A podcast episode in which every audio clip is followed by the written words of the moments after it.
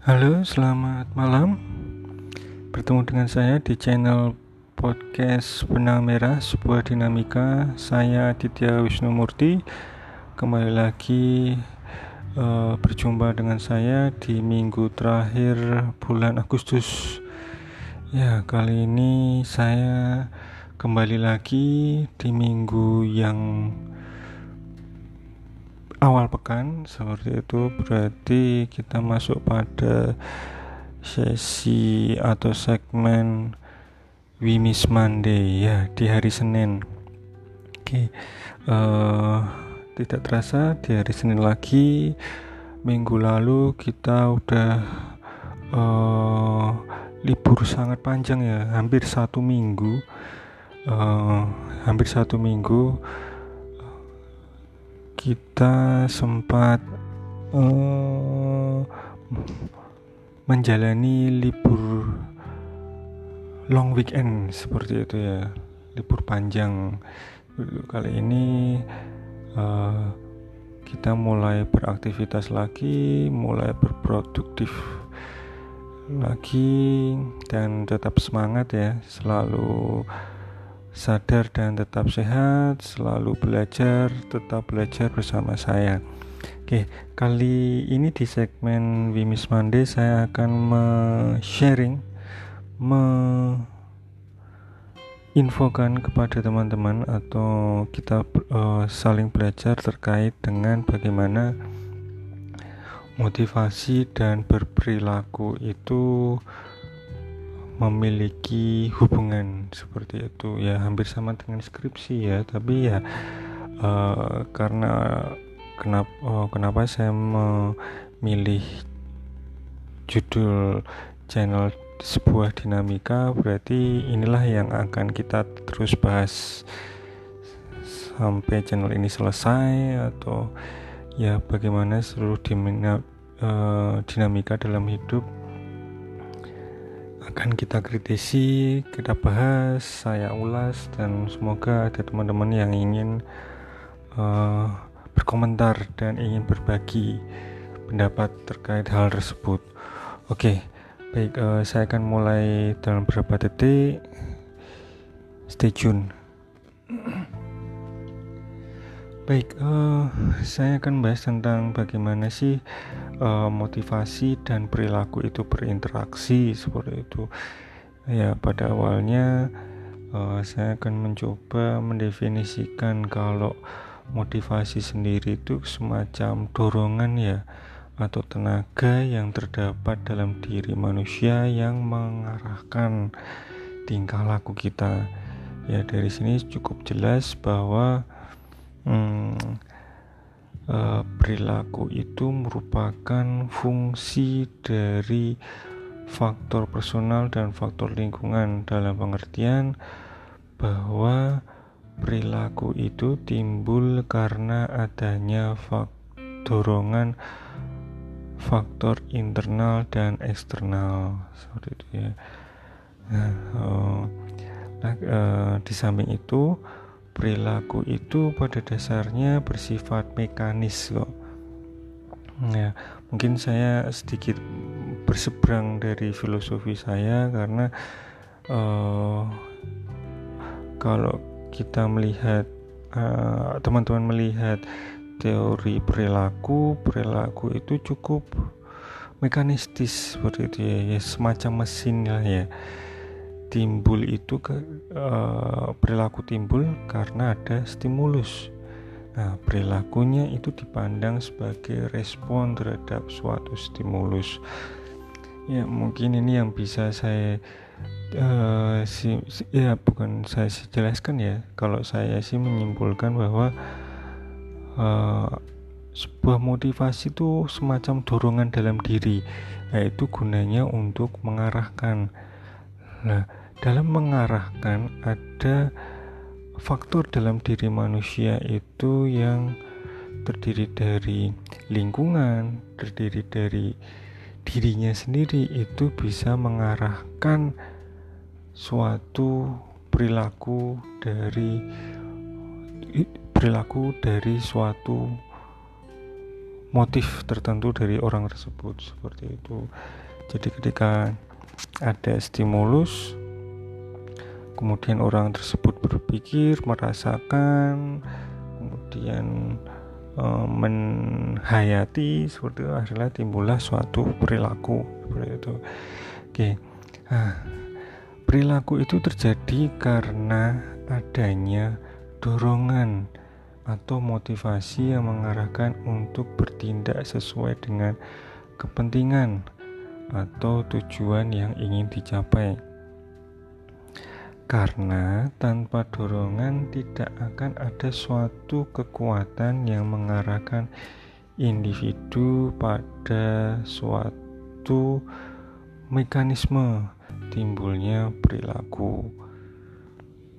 Jadi terlihat jelas, apalagi di sini uh, persis yang dikemukakan oleh Woodward bahwa itu tadi ada perilaku itu ada karena adanya drive yang berfungsi mengarahkan individu untuk mencapai tujuan.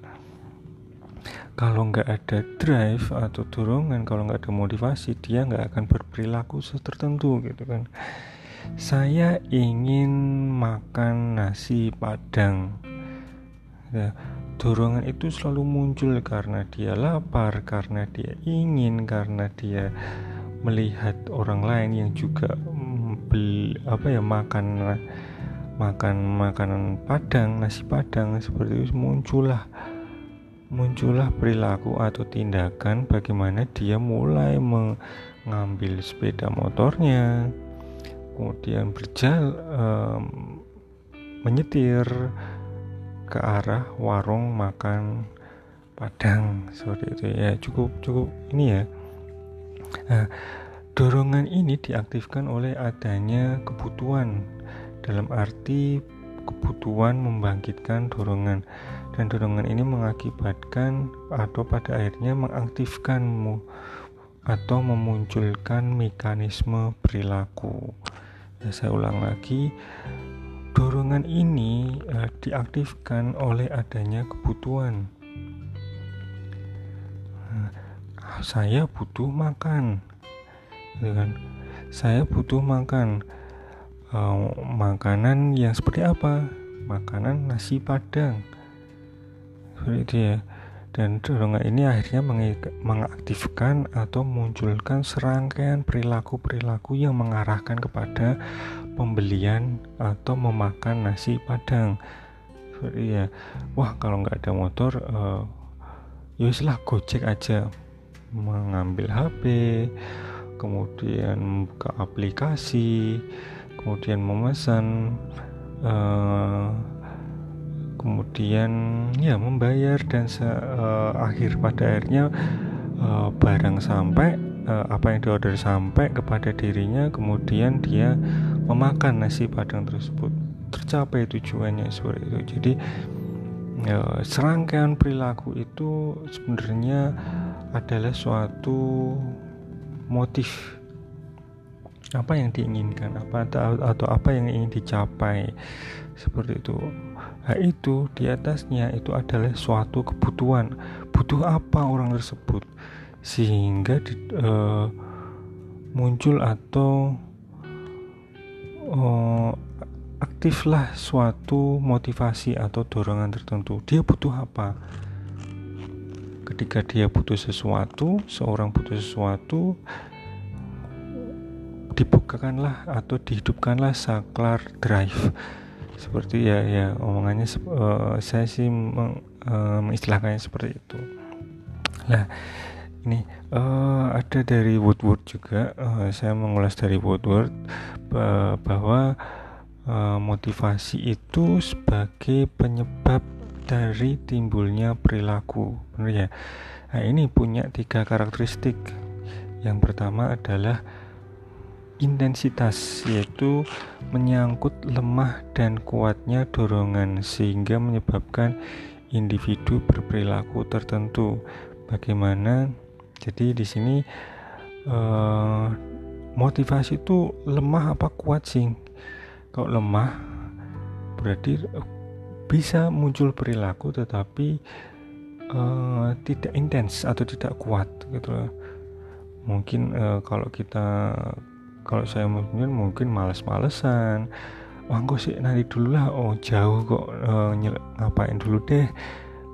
Nggak uh, terlalu misal mau beli nasi padang? Waduh kok jauh ya? Waduh nggak ada motor. Waduh males aplikasi. Kuota nggak cukup gitu kan. Udahlah nanti dulu gitu kan. Seperti itu. Kalau kuat ya udah. Ada motif uh, ada serangkaian perilaku yang mengarahkan pada sesegera mungkin untuk memakan atau membeli nasi padang. Seperti itu. Oke, karakteristik yang kedua adalah pemberi arah. Ini uh, mengarahkan individu dalam menghindari atau melakukan suatu perilaku tertentu. Ya, seperti ini, seperti itu ya. Jadi uh, ketika uh, motivasi itu muncul atau motivasi itu motivasinya apa dulu sehingga ketika berperilaku itu uh, dia uh, menghindari sesuatu atau menghindari perilaku-perilaku yang tidak cocok atau justru mengarahkan perilaku perilaku yang cocok. Nah, seperti itu ya. nggak mungkin kalau dia uh, pingin nasi padang dia harus pergi ke misal uh, janji jiwa dulu seperti itu kan. Motifnya apa sebenarnya? Kecuali kalau dari awal sudah uh, dinyatakan gue butuh makan dan minum. Gue mau beli oh, uh, gue mau beli janji jiwa, kopi dulu janji jiwa kemudian ke warung padang sederhana. Itu sejalan. Oke okay, gue jalan sekarang. Jelas kan di situ.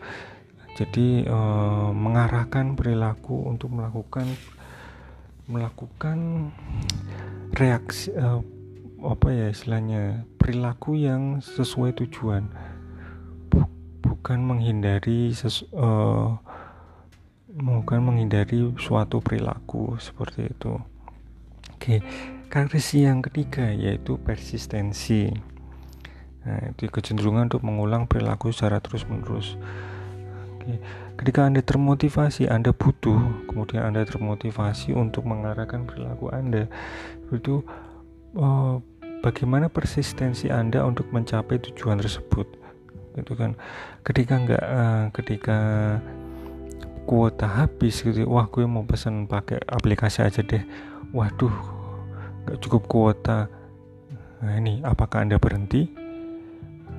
Atau Anda ulangi perilaku sehingga oh, mencapai tujuan waduh gue harus pakai uh, temen dulu lah pinjem motor temen gitu terus kemudian waduh bensinnya habis gue beli ah buruan. Soalnya gue lapar habis. Nah seperti itu. Jadi ada persisten, persistensi di situ. Uh, kegiatan atau aktivitas mengulang perilaku secara terus menerus seperti itu.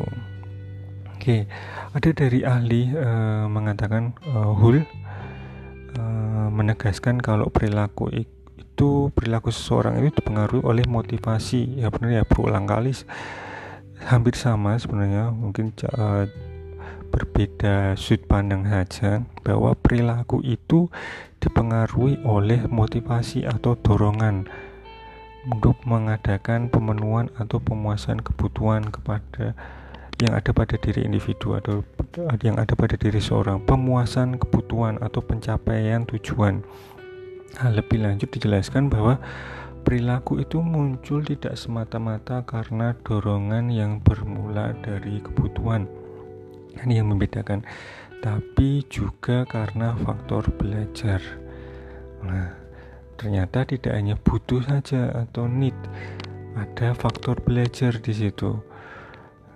Ya, faktor dorongan ini dikonsepsikan sebagai kumpulan energi yang dapat mengaktifkan tingkah laku atau sebagai faktor motivasional di mana menurut Hull itu ada tiga hal. Fungsi dari tiga hal yaitu uh, kekuatan atau dorongan yang ada pada individu. Terus kemudian yang kedua adalah kebiasaan yang didapat dari hasil belajar. Yang ketiga serta interaksi antara keduanya. Ya, di sini uh, saya akan menjelaskan cukup uh, simpel saja bahwa um, ada tiga hal yang perlu di di diperhatikan untuk perilaku. Seperti itu ya. Ketika anda sudah memperoleh hmm, pembelajaran atau faktor belajar di situ atau anda uh, anda ter, sudah terbiasa atau belum sudah anda ingin uh, saya contohkan seperti ini. Anda ingin sekali nasi padang anda belum pernah memakan hal tersebut e, nasi padang tersebut. Apa yang anda lakukan? E, pada akhirnya anda melakukan serangkaian perilaku untuk mencari atau mendapatkan nasi padang tersebut. Ya otomatis anda browsing dong gitu kan. Misalnya browsing atau tanya teman atau mungkin uh, searching di situ. Nah, di situ ada faktor belajar. Anda berperilaku itu eh, pada keesokan harinya atau pada suatu waktu eh, yang akan datang Anda akan uh, tahu bagaimana sih uh, nasi padang yang enak itu. Oh, saya sudah merasakan, saya sudah browsing di sini loh di daerah sini. Kemudian Anda belajar sesuatu di situ. Oh, cara belinya gimana? Berapa rupiah misal harganya? kemudian dengan siapa penjualnya harus anda kenal dan sebagainya sebagainya sampai anda mencapai tujuan yaitu mendapatkan nasi padang tersebut seperti itu itu ya nah uh, konsep motivasi ini uh, dalam kaitannya dengan perilaku itu uh, saya ulangi lagi bahwa Eh, motivasi ini merupakan konstruk atau konsep yang dimulai dari adanya need ya atau kebutuhan pada diri individu dalam bentuk energi aktif yang menyebabkan timbulnya dorongan dengan intensitas tertentu yang berfungsi mengaktifkan, memberi arah dan membuat persisten atau perilaku yang berulang-ulang dari dari suatu perilaku untuk mengatasi atau memenuhi kebutuhan atau mencapai tujuan seperti itu ya saya simpulkan seperti itu. Silahkan anda mau terus belajar tetap belajar uh, berkomentar. Terima kasih atas waktunya. Sampai ketemu di segmen selanjutnya. Uh, saya Ditya Wisnumurti dalam podcast Benang Merah Sebuah Dinamika.